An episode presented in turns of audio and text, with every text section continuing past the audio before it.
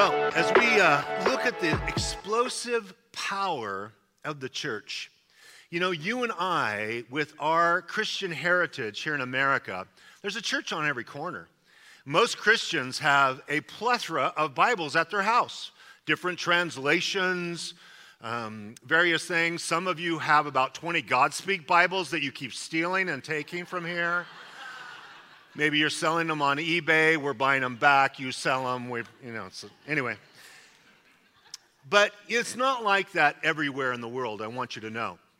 And I was reading this week an article that really struck a nerve for me, knowing what's going on, and a little bit more maybe because of how I read and how I investigate what's happening in the global cause for Jesus. And I was reading this story uh, about a group of people that you see in their nation, if you are a Christian or get caught with a Bible or meeting for church, it's an automatic 15 year prison sentence. Many of the people die in prison because the prison conditions are so terrible. And that is in modern day North Korea. And uh, I read this article, which was uh, from 2018, just four years ago. A group of Christian believers in North uh, Korea, they show up as the sun's coming up at a riverbank and they bring all their uh, fishing gear like they're professional fishermen. And they get in this little boat and they go out like they're going to fish for the day. And they row out to the middle of the, the river and they have among them, you know, four or five of these believers, they have one tattered Bible because not every Christian gets a Bible. And this Bible is the most precious thing to them. They pull it out of this duffel bag. It's, it's water stained, it's dog eared because of the uh, hiding and the abuse that it has to go through. And they open their Bible and they begin to have a worship service in a boat, in a river, very quietly, so they don't end up in prison. And in this story, another boat starts approaching them, and immediately they think it's the, the police that they've somehow figured it out. And it's one person in a boat, and as he comes up next to them, somehow he had discovered that they were Christians. And he rowed out in his boat and he said, I'm a Christian too, but I've brought you a new Bible. They were just radiant with joy. He took their old tattered Bible, gave them a new Bible, not one for each one of them, just a new Bible that can continue on. The bindings start falling apart and various things. And this guy went back to his room. Now, this guy is a criminal for Jesus. So if you want to break the law, I want you to be a criminal for Jesus. This is smuggling Bibles into North Korea is illegal. He can go to prison for 15 years. And he put this old Bible, he hid it in the, uh, in the hotel where he was staying in a dresser. He hid it under his clothes, and then he left for the day and he came back. Well, the uh, person that came and cleaned the room went all through his stuff and took the Bible, and he was he was waiting for the police to come until the person came to him. And the person had been seeking God, and the person said, I've been praying for a Bible. So he was also a criminal for Jesus. He's pillaging all the guy's stuff, goes through all of his clothing, and he finds this Bible and he takes it, and it was an answer to prayer. Only in a dark place like that are people so terrified of oppression because when you get rid of God, and the oppressor rises, there's no hope for people. It is darkness. Now, this is an incredible case study in freedom and faith because in the North Korean War, America fought and at the 39th parallel made a stand so that there's the DMZ or demilitarized zone. And uh, I was. I just spent time, actually, I had dinner with the two star general that's in South Korea in charge of the DMZ and, uh, and an unusual set of circumstances just a couple of weeks ago. So I was grilling him with questions about everything China, Taiwan, things that are, because he's a strategic liaison in that area for the military. And the crazy thing is, is that everybody in South Korea, that line was built. God was rejected, and the state and government communism became the, the supreme authority. In South Korea, the freedom that came from America helping them be a free people, the ingenuity that comes with freedom, the faith that comes with freedom, and the opportunity to seek the Lord. This picture, to me, is one of the most stark contrasts. This is South Korea at night from space, lit up. The black blob above the DMZ, you can see the very distinct DMZ. Everything north of that is North Korea. That's what it's like to live in an oppressive, godless society where tyranny reigns. The people are starving to death there. The hope that the church brings, whether it's a boat full of guys. Now, that guy that uh, got, brought the new Bible, and then the, uh, the janitor of the hotel stole the old tattered Bible, he, he committed to praying that the Lord would allow them to bring 100,000 Bibles into North Korea. Now, they're taking their life in their hands. They can go to prison. It's very scary what they're doing. And they've almost got there in the last uh, few years. They've almost got 100,000 Bibles. God's word changes people's lives. In South Korea, 31% of the nation are Christians. 31%. At the turn of the 19th century in Korea, all of Korea, only 1% were Christians. America just allowing a people to be free in that country brought faith and freedom and ingenuity. I mean, they're rock stars on the tech world scene, not North Korea. There's no ingenuity coming out of North Korea. People are just trying to survive and get their belly full so they don't have to have hunger pains all night long. The hope that you have that the gospel brings is taken for granted among a soft, squishy, marshmallow version of Christianity in America. These people's lives are on the line.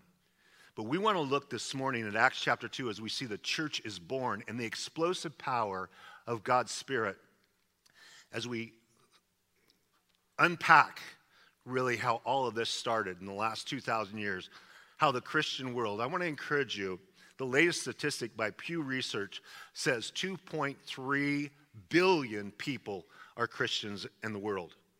A full third of the population of the world identifies with Jesus Christ. Now, that's a lot of different denominations, whether all of them are born again or some of them are just traditional religious people. We don't have to unpack that. But the reality is the hope that we have and that people have in the Lord Jesus and the power of His Spirit through the church. Let's stand and read this passage of Scripture as we begin, starting in verse 1 of Acts chapter 2. So we look at this explosive power as it's poured out. Somehow my pages are glued together. That's because a preacher spits a lot when he preaches. That's what happens. Follow along with me. When the day of Pentecost had fully come, they were all with one accord in one place, and suddenly there came a sound from heaven as of a rushing mighty wind, and it filled the whole house where they were sitting. Then there appeared to them divided tongues as of fire, and one sat upon each of them. And they were all filled with the Holy Spirit and began to speak with other tongues as the Spirit gave them utterance.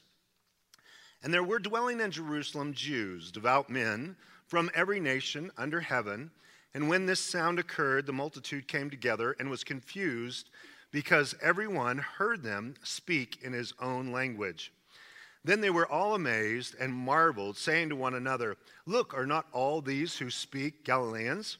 And how is it that we hear each in our own language, in which we were born? Parthians and Medes, Elamites, those dwelling in Mesopotamia, Judea, Cappadocia, Pontus, Asia, Phrygia, and Pamphylia, Egypt and the parts of Libya adjoining Cyrene, visitors from Rome, both Jews and proselytes, Cretans and Arabs, we hear them, notice, we hear them speak in our own tongues the wonderful works of God. We were all amazed so they were all amazed and perplexed, saying to one another, Whatever could this mean? Others mocking said, They are full of new wine. They're drunk at nine in the morning. Let's pray. Father, thank you for the truth of your word and the power of your spirit to change our lives. Lord, you have changed us forever. And you are changing us from glory to glory, and we pray that today would be part of that process. Lord, we pray for those broken-hearted families in Texas. Our hearts go out to them. We pray that, Lord, you promise that you are the Father of mercies and the God of all comfort. So would you comfort them, Lord, in their, their grief and their sorrow? Lord, we pray that you would be with Pastor Rob as he preaches in Michigan and bring him home safely. Thank you, Lord. Now give us eyes to see wonderful things from your word. In Jesus' name, amen. Amen. you may be seated. Excuse me.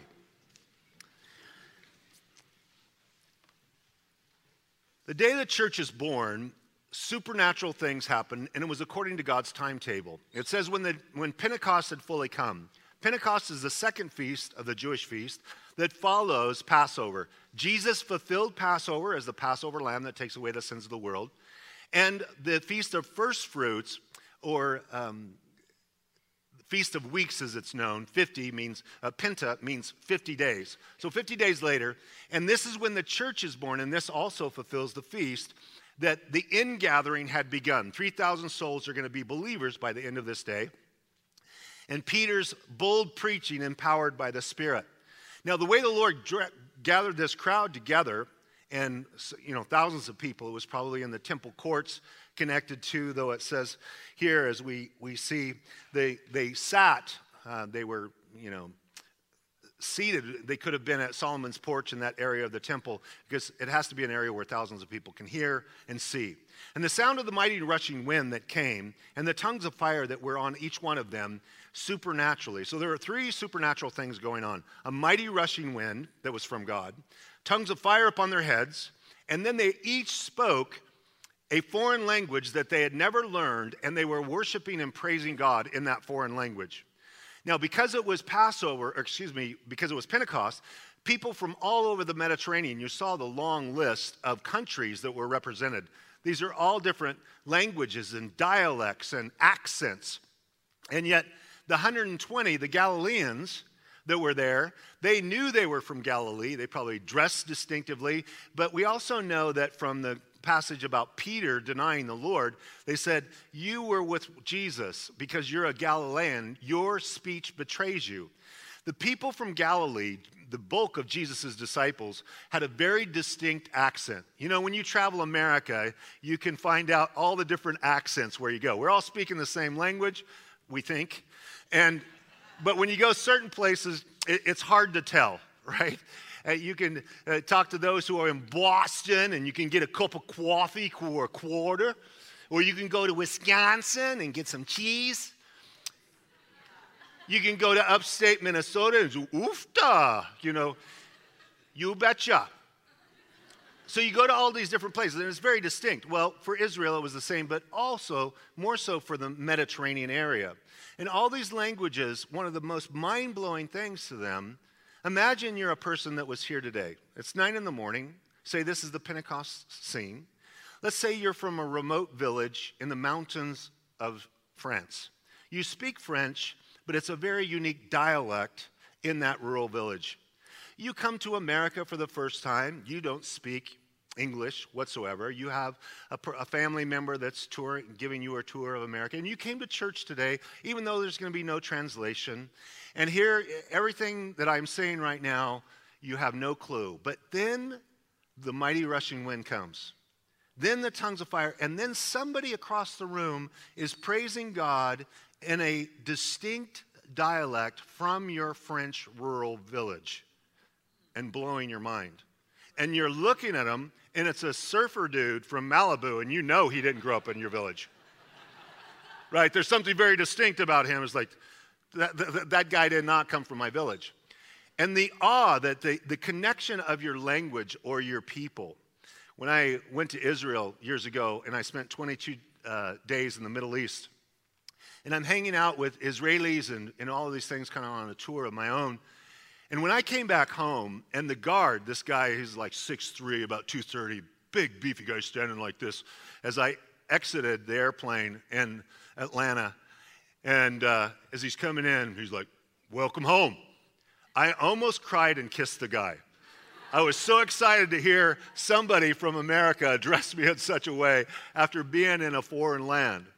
There's a connectivity that comes, and supernaturally, God brings all of these things together for the day of the birth of the church. These people are from all over, so as Peter shares the gospel with them, what's going to happen? They're all going to be filled with the Spirit, and they're all going to go back to their towns, and they're going to tell everybody about Jesus all over the Mediterranean. So the church was born that day 2,000 years ago. And here we are meeting on a Sunday morning, and God's word and his truth are continuing on through the power of the Spirit of God. You see, it is impossible to live the Christian life without this power. You and I are very attuned to power, right? You're most attuned to power with your cell phone because some of you forgot to plug it in last night and it's blinking right now. You're just almost dead and you're waiting to get that text because you're going to go get some brunch later and oh no, I'm going to miss out. You get this lifeline of your phone that you do everything. I email on my phone, I text on my phone, I get the news on my phone, I listen to messages. I mean, I live in this little box, right? But what's it need? It needs power. I have to plug it in. I, now, when you travel a lot and you don't have access, uh, I, I'm always afraid of running out of battery. Anybody got that phobia? I got the phobia. I can't run out of battery power. Because I always picture myself, I land in New York and I need an Uber at 12 o'clock at night at the airport, right? And my battery's dead. What am I going to do? So I have the portable battery that has four phone charges. So I can, I'm just plugged in wherever I go. I got to have the power. We're very attuned to that. But in our Christian life, you realize that your life is that way. You cannot live the instruction of loving God with all your heart and loving your neighbor as yourself and loving your enemies and pray for those who abuse you and walk in love without supernatural power because naturally I am not a God lover. Naturally, I do not love other people. I'm a self centered jerk. Naturally, I want to punch my enemy in the face. These are all, so my wife says it best without Jesus, Rick is an absolute jerk. Now, she's so sweet and blonde with her big blue eyes. She's so adorable. And when she says it, it just cuts me to the heart because it's so true. She knew me before Jesus. She knows me after Jesus. We've been married 36 years. And we were seeing these headlines about Johnny Depp and Amber, you know, uh, Heard, which is like craziness. And, and, and my wife just looked at me and she said, Any wife could destroy her husband. And I said, You're so right, babe. Are we okay? the reality is, I can't be who God wants me to be without the supernatural power. I am weak. I am helpless. I, I want to do good things. I want to be a better version of myself, but I just lack the power. God gives us the power of the Holy Spirit, and this promise is for us and it's to our children, and it's to our grandchildren, and it's to everybody that'll listen. As many as will call upon the name of the Lord, you shall be saved, and you can plug into this power through faith in Jesus Christ. And that's what the church is all about.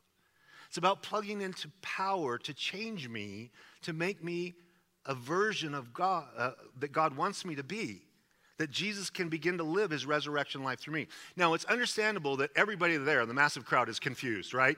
There's all these different languages that are going on. And I don't know if you've, uh, we've had a lot of people come from different backgrounds to our church. You might be from a Baptist background that is cessationist, meaning that they believe that the sign gifts no longer exist, but when the Bible came into canonization, they say that which is perfect has come, looking at a passage in 1 Corinthians 13, which the passage is really speaking about heaven, but they twist it to make it about the Word of God.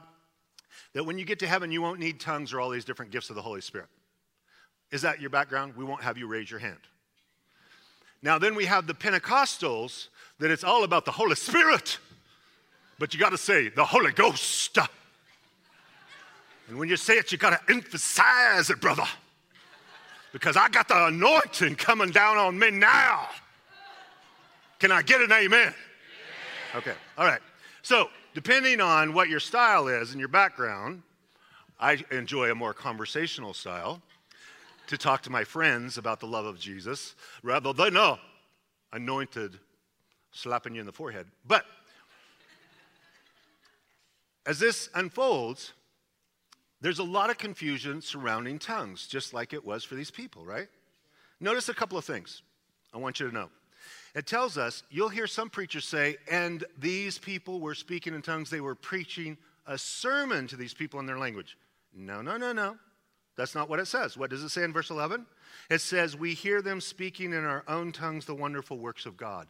They're worshiping God, you're so amazing in the heavens and the earth. You're the King of kings and you're the Lord of lords. Tongues, according to Paul the Apostle, who unpacks it more than anybody else in 1 Corinthians, says tongues is always God's word. It is always worship and praise to God. Now, if you want to be entertained sometimes, you flip through the channel and get across some really wild Christian TV. Have you ever watched for entertainment? There's some really crazy things on there. And you'll see preachers sometimes preaching in tongues. Now, they're saying that this is a message, but tongues is always to God. Paul the Apostle says it. It's always worshiping. By the way, if you're getting nervous, some of you are like, oh no, something's coming. You have a background where you're concerned or you're terrified because you've heard teaching like this. Even a very well known preacher in Southern California has this mindset that these gifts are not for today, and if you speak in tongues, it is psychosomatic or it's demonic, meaning that you're out of your mind and you've made it up, or it's demon possession or oppression or influence. I want you to know that neither one of those things are true. Uh, I personally speak in tongues weekly, daily in my own life, but you've never heard me do it in church because Paul the Apostle said, Though I speak with tongues more than y'all, he was obviously from Texas. and, and I probably, just because of my role, uh, I speak in tongues more than y'all or most of you. But he said, when I come to the church, I'd rather speak five intelligible words so you can understand what I'm saying, so that you can be built up and encouraged, right? So there's a place for that. In small prayer meetings or small groups, we have uh, speaking in tongues, interpretation, those things, all decently in order according to 1 Corinthians chapter 14. So, not to make you nervous. So the Baptists come here and they see some people raising their hands and they go, Oh no, Martha, we're with a bunch of charismatics. Now the Pentecostals come here and because we're so subdued, they say they're Baptists. So that means we have the perfect blend.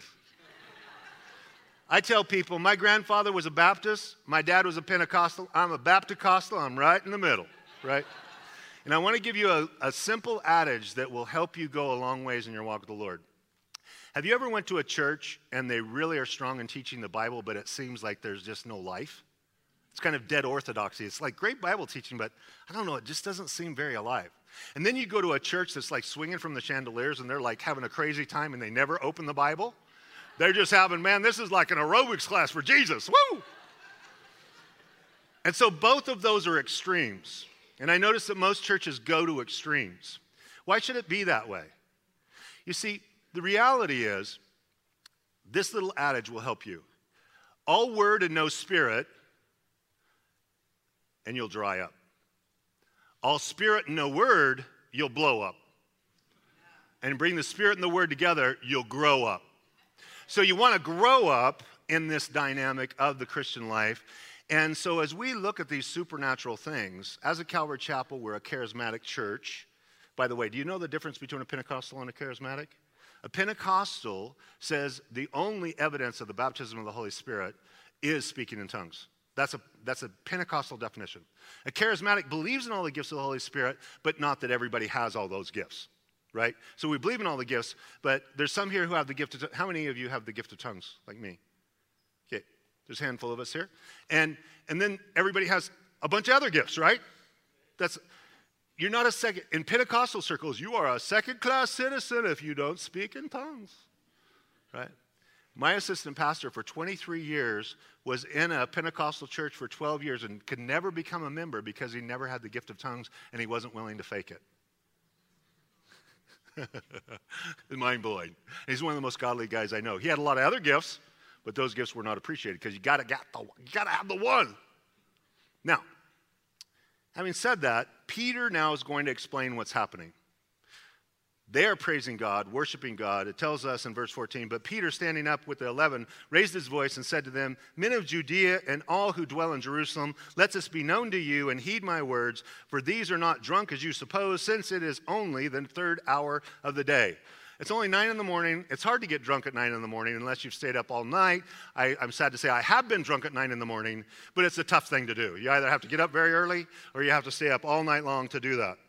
In verse 16, but this is what was spoken by the prophet Joel. When supernatural things happen in a Christian environment, the preacher should be able to say, This that you're experiencing is what the Bible teaches. And that's what he does here. He takes us to the prophet Joel, and he says, It shall come to pass in the last days, says God, that I will pour out of my spirit on all flesh. Your sons and your daughters shall prophesy, your young men shall see visions, your old men shall dream dreams, and my men servants and on my maidservants I will pour out my spirit in those days, and they shall prophesy. So the Holy Spirit's given to the church as a gift, it's poured out upon us. And it's for our sons and our daughters, and old men are going to dream dreams, and young men are going to see visions, and it's on my men servants and my maid servants. Everybody that's a Christian, empowered by the Spirit of God, has gifts of the Holy Spirit to use for God's glory. It's a beautiful thing, not only for me in my life and what God's Spirit is doing in me and the gifts that He's given me, but to see the gifts of the Spirit in my son and daughter's life. They also both speak in tongues and they have various gifts. My wife does not speak in tongues, but she has wonderful other gifts. So it doesn't matter. It's just like, hey, just whatever gifts God gives you, enjoy those gifts, right? And use them for His glory. But notice this this is a specific time and space that God said He's going to pour out His Spirit, and that's exactly what He does. And it says in the last days. Now, you'll hear this term a lot in eschatology or end time study, the last days. I want to define for you scripturally what are the last days. Some people think it's just right the days before Jesus comes back again. That's not correct because Joel prophesies here, he says, in the last days, the Holy Spirit's going to be poured out. So, when did the last days start? On Pentecost. That's when it started. And then how far is it going to go? How, how long is God's Spirit going to be doing this work? Until, it says, verse 19, I will show wonders in heaven above, signs in the earth beneath, blood and fire and vapor of smoke. The sun shall be turned into darkness and the moon into blood before the coming of the great and awesome day of the Lord. And it shall come to pass that whoever calls on the name of the Lord shall be saved. So the last days are from Pentecost. Uh, when the Holy Spirit's poured out and the church is born, all the way till Jesus comes again, because the last verses describe the great tribulation period of time at the end of the age. So we are now 2,000 years closer to that part, which is pretty crazy, and watching what is unfolding. But as Peter explains this, he now is going to apply it to their lives personally. So you go, so what? What are you talking about? This Pentecost and tongues? And I just came here because somebody promised me lunch. Well, I'm glad you asked. Because Peter, like all good preachers, he starts meddling in their own hearts. He takes all of this and he says to them very specifically, verse 22 Men of Israel, hear these words Jesus of Nazareth, a man attested by God to you by miracles, wonders, and signs, which God did through him in your midst, as you yourselves also know, him being delivered by the determined purpose and foreknowledge of God, you have taken by lawless hands and have crucified and put to death, whom God raised up, having loosed the pains of death, because it was not possible that he should be held by it. He said, You guys are all here. It's only been 50 days. They didn't have social media, but let me tell you, the word was out that Jesus, who they thought was the Messiah, the miracle worker, raised the dead, healed the blind, uh, healed the lame, walked on water, all of these things, fed the 5,000, fed the 4,000. And the word was out not only that he was crucified, these people were a part of saying, crucify him and free Barabbas, but then Jesus rose from the dead. It's only, it's less than two months from the event. He's talking to a group of people, thousands of people, that are acutely aware of the headline news about what happened to Jesus. And he said, You guys, you crucified him. You're the ones. He calls them on the carpet. You and I, if you're going to get serious about your own heart and your own sin, you have to see your part in seeing Jesus nailed to the cross. Because you see, your sin took him there. I don't mean the person on your right or your left, I mean yours your sin, your failure, my sin, my failure. While we were yet sinners, Christ died for the ungodly. Even when I wasn't seeking God, God was seeking me. God came and it, and Peter tells him two incredible truths that are in tension. He says that according to the determined purpose and foreknowledge of God, it was God's plan to send his son to die on the cross for the sins of the world. That was a predetermined plan on God's part. But you, you crucified him. God's plan to save and redeem mankind was not a, reason or excuse or an escape from those whose responsibility it was that put him on the cross. You see, every single person has a part at the cross. People try to kid themselves that if they, if, if they were there, they wouldn't say crucify him. Really? Do you remember a time when your heart was hard towards God and you wanted nothing to do with God? You remember that person? That person that wanted nothing to do with Jesus, nothing to do with the Bible, nothing to do with God's church? It's the same kind of person that tells me, you know, why did Eve take the fruit? If I would have been there, I wouldn't have eaten it. I'm like, dude, you can't even go down the road obeying the speed limit, let alone eating something you want. And you're going to be the guy that, oh, you know, when I get to, uh, when I get to heaven, I'm going to punch Adam right in the mouth. Let me tell you, you've had a lifetime of your own Adam moments your own thoughts, your own words, your own actions, everything you've done. And the beauty of this is I own my own culpability in the death of my Savior. That I realize He took my place and He is my substitute. And they drove those spikes through His hands and His feet, and they should have been mine. There's nothing more humbling to me than a naked, crucified man that gave his life for me. Nothing more humbling. I don't deserve it. You don't deserve it. And people are like, I'm unworthy. I don't deserve it. I can just, well, join the club.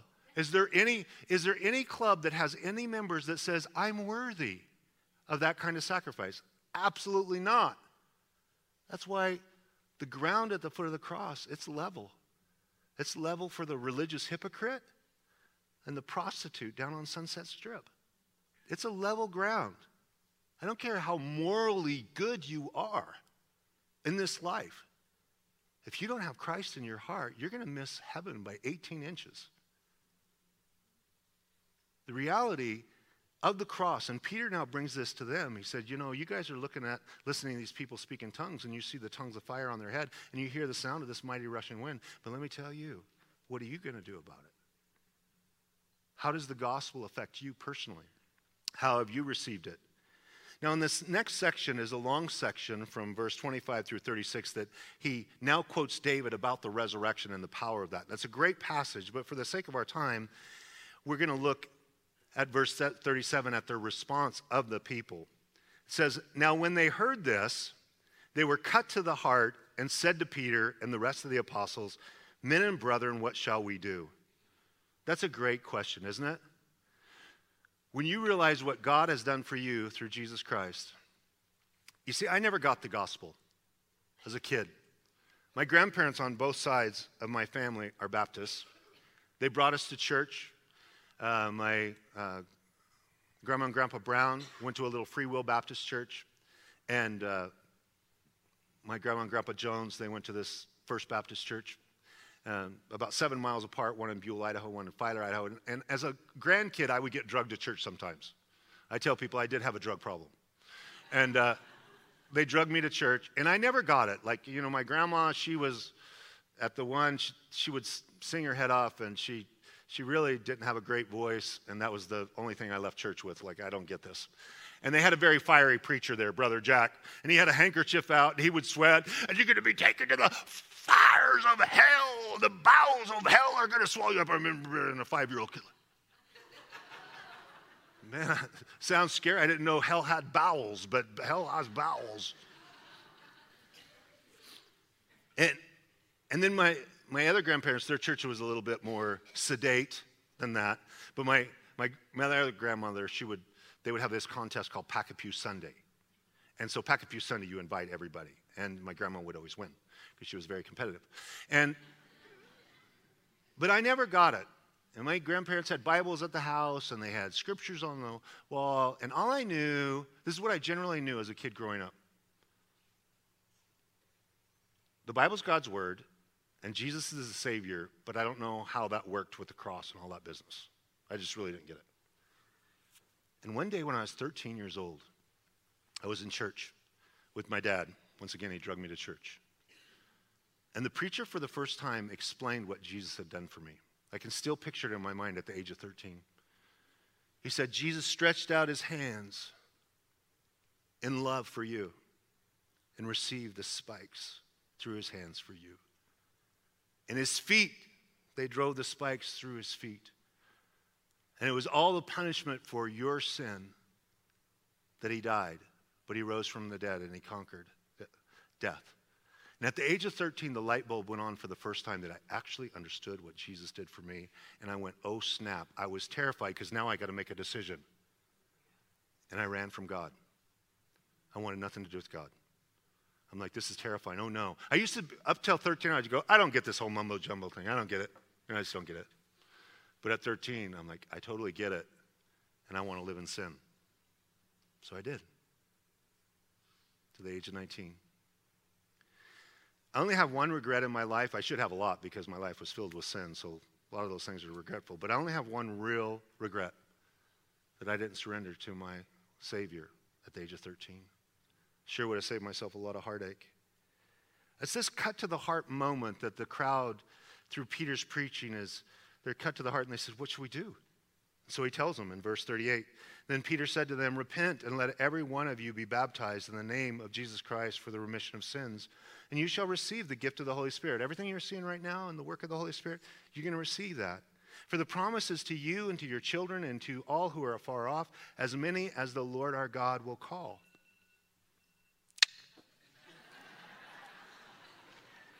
Nothing like perfect timing.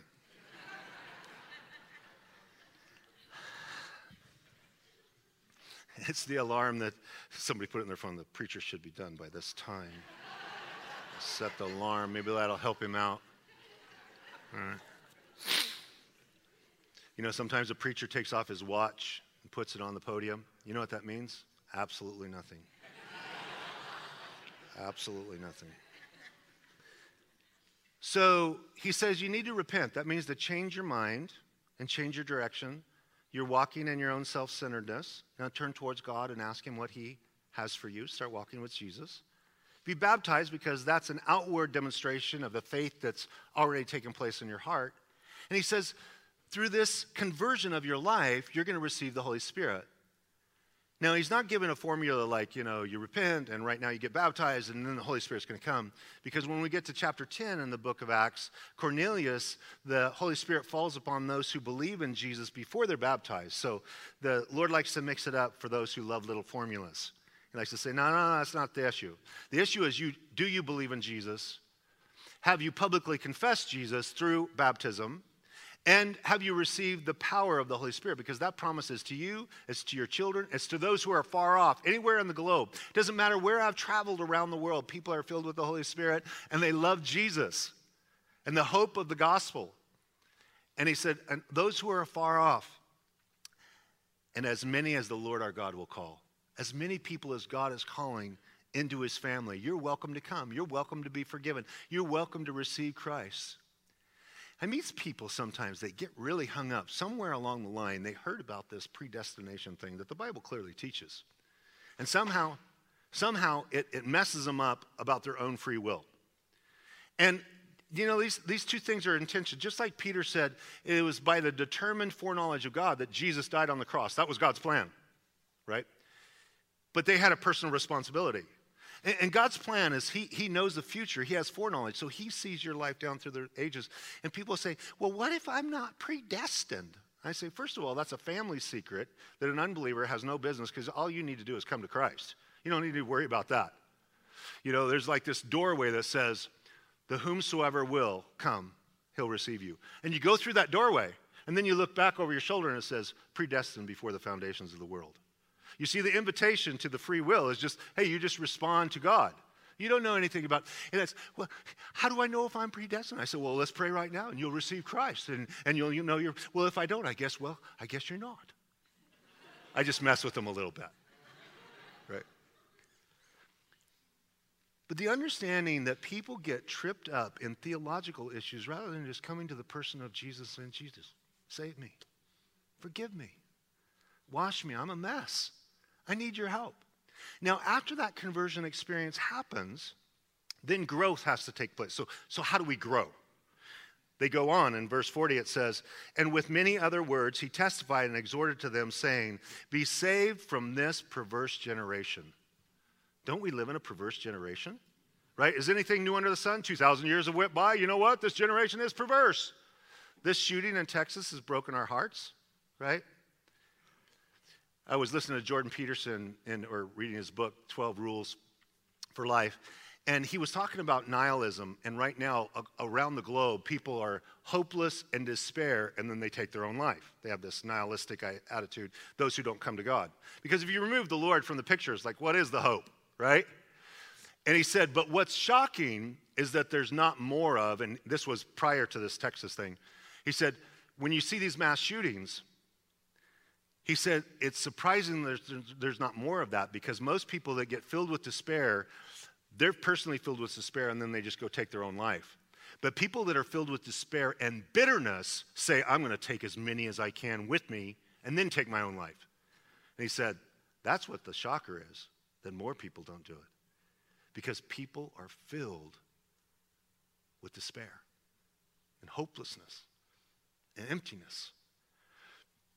We live in a perverse generation, and until you embrace that and realize, hey, man, right now, the, the entrance age of uh, pornography addiction is 11 to 13 years of age. So you get a smartphone, 11 years of age. Now, obviously, the 50 and 60 year old are struggling with porn too. But the reality is, these things are accessible from a button, right? You, these things of, of sexuality that draw us into dark places. Peter is talking to a group that knows and understands their perverse generation. We also live in a perverse generation that needs Jesus and needs the hope of Christ.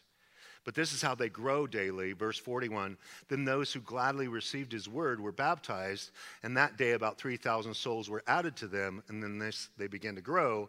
They continued steadfastly in the apostles' doctrine, fellowship, in breaking of bread, and in prayers. Church is really simple, you guys. Get together, sing a few love songs to Jesus, teach the Bible for a while, have communion together, hug each other, share with each other uh, about your lives, pray with one another, and that's church. And it can be four or five people in a boat in the middle of the river, or it can be us gathering here together. It's, it's church is simple, but you know, God takes the, the power of heaven, the Holy Spirit, and pours it through that simplicity to change people's lives. You know, if you come to church, how many times has that happened to you? You come to church and you're struggling in your life, or you're struggling in your marriage, or you're struggling with a, a teenager or at work, wherever it is, and you come in and you have been in so knotted up all week long, and you come in and you get your eyes on the Lord and you start worshiping Him, and then you hear the Word of God. And then you see some people that know and love you enough that you can actually sit down and cry with and share with them about what's going on and pray together and you leave a transformed person than that who you were when you came in. That's the gift and the power of God, of His Spirit, of His people through the, the church of the Lord. That hope is for each one of us. And if you're walking in it, what a blessing. But oftentimes people are seeking. We had this guy coming to our church for a while at Water Springs in Idaho Falls, and he really concerned me. He had a real dark countenance about him. He literally wore a trench coat a few Sundays, which is always a bad sign. And uh, uh, you, can, you can hide a lot under a trench coat. So I had our ushers watching him. We didn't have sheepdogs, but uh, basically everybody in Idaho is a sheepdog in packs. So it's woe to the person that pulls a gun in Idaho. It'll be the OK Corral. But anyway, he was coming. He was coming week after week. And he would get up in the middle of the service abruptly, and then he would just kind of walk around the hallways of church. And he was this wrestler. You could just tell there was a spiritual battle going on this dude that was obvious to all. And it was a black cloud. And then he came in this one Sunday, and he was radiant. He was a different guy. No trench coat, big smile on his face. First time he looked like that, he used to, he would avert his eyes. He would never look at me in the eye as he would walk by me. First time he looked me right in the eye and walked right up to me. He said, Pastor, I got to tell you what happened to me. I said, I'd love to hear it. Because I'm like, whoo, praise Jesus. You know, I was never afraid. I mean, still not afraid to this day. If somebody comes in and shoots us up, I just want to make sure they're a good shot. Because I don't mind going to heaven, but I do not want to be wounded. So it's like if they came up here with a gun, I would just wait. I don't know if you're a good shot. Let me take a step towards you. Let's just get this. Right here's the spot. You know, get it done. Finish me off. No wheelchairs. Okay. Anyway, he said, I got to tell you what's going on. He said, for seven Sundays in a row, he said, I'm an Iraq vet. And he said, I've struggled ever since I came back from war. He said, I have PTSD. I just, I'm, I'm a mess. I'm an emotional mess. I'm in a dark mess. And that's what you could see on him. And, and he said, But last Sunday, I gave my life to Christ. I finally surrendered, and he changed my life. And that's, that's wonderful, but that's not even the, the mind blowing part of the story. He said, Every Sunday for seven Sundays, I took my revolver, put a round in it, spun it, cocked it, and prayed, Lord, if you don't want me to go to church today at Water Springs, blow my head off. And he put it in his mouth and pulled the trigger. He did that seven Sundays in a row. You don't have to be a brilliant mathematician to know the odds of that. he said, On that seventh Sunday, I came to church and I gave my life to Christ. That Sunday, I was talking about the man of Gadara that was demon possessed with a legion. And I prayed for people at the end that they'd be set free from the demons and the legion of demons. They're wanting to destroy them and suicide, just like the hogs that ran down the cliff and ran in. And that was the whole sermon. And it was the one that broke through all of the darkness to set him free. The next Sunday, he came in with that radiant smile and he said, Pastor, I just wanted to follow up with you and let you know it's probably not a good thing for me to have a gun. I gave mine away. like, Praise God. For you, that's, that's a good deal, right? If your Sunday practice is to put a gun barrel in your mouth, I would say, let's, let's get rid of that gun for this season of life, right? But most people's lives are not so dramatic, right? You're just this person struggling with your heart struggling with your life? Like this church kid that was so responsible, he got hooked up with a girl that was doing drugs, and he was actually a pastor's kid. And he, I knew him for years. He didn't go to our fellowship, but he came and he was distressed, and he almost took his life that week. And he, he said, Pastor, this girl, she sp- spent all my money. She took all my money. She just robbed him blind. And he said, Now they're going to take my trailer. He lived in a trailer park, and this trailer, I mean, literally was worth like $15,000. And he was going to have to file bankruptcy or give give back, go default on the thing. And I said, You're going to take your life because they're going to, you're going to get a default on your $15,000 trailer? Yeah, I've never missed a bill in all of my life. For him, that was like the end of the world. He was going to take his life. You know, for some people, you never know what it is that's going to push them to a place of absolute despair. Sometimes it's just the heartbrokenness of a bad marriage. But I want you to know that no matter what season you're in, the power of God's Spirit to come in and bring His love and His joy and His peace is available to you. And His cleansing from any sin that you've sinned, everything was nailed to the cross. You sit here, to, if you believe in Jesus, you sit here today 100% perfect and forgiven through the blood of Jesus Christ. That is the positional reality of your walk with Jesus. And it's so freeing, isn't it? You come in with this burden, I've blown it, I've blown it, messed up this week, and you leave with just a reminder of Jesus' blood that is so powerful to wash away your sin. And this is the most powerful thing in my life. Jesus is a better Savior than I am a sinner. No matter how much I've fallen short, He's always a bigger Savior than my blunders. May God meet us in a way that refreshes us and strengthens us by His Spirit to be the source of power to transform us day by day into the image of our Savior. Let's pray. Father, we just ask that by your Spirit, you do a fresh work in our hearts, fresh work in our lives. Lord, I know that there are those who are here and they're just brokenhearted right now. They're just in a place of despair. And the lifeline of hope that is an anchor for our soul, Lord Jesus, I just want you to cast that from heaven as a source of hope for them this morning. So we're just in an attitude of prayer. Maybe you don't even have the words to express it. Just encourage you, pray along with me. Just pray after me. Open your heart. And let's pray together. Lord Jesus, please forgive me for being so far from you. I desperately need you. Would you cleanse me from my sin?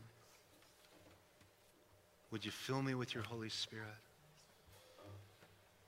Would you fill me with your love, your joy, and your peace? Lord, strengthen me today to walk with you day by day. Be my Savior. Be my hope. Be my refuge. We ask it in Jesus' name. Amen.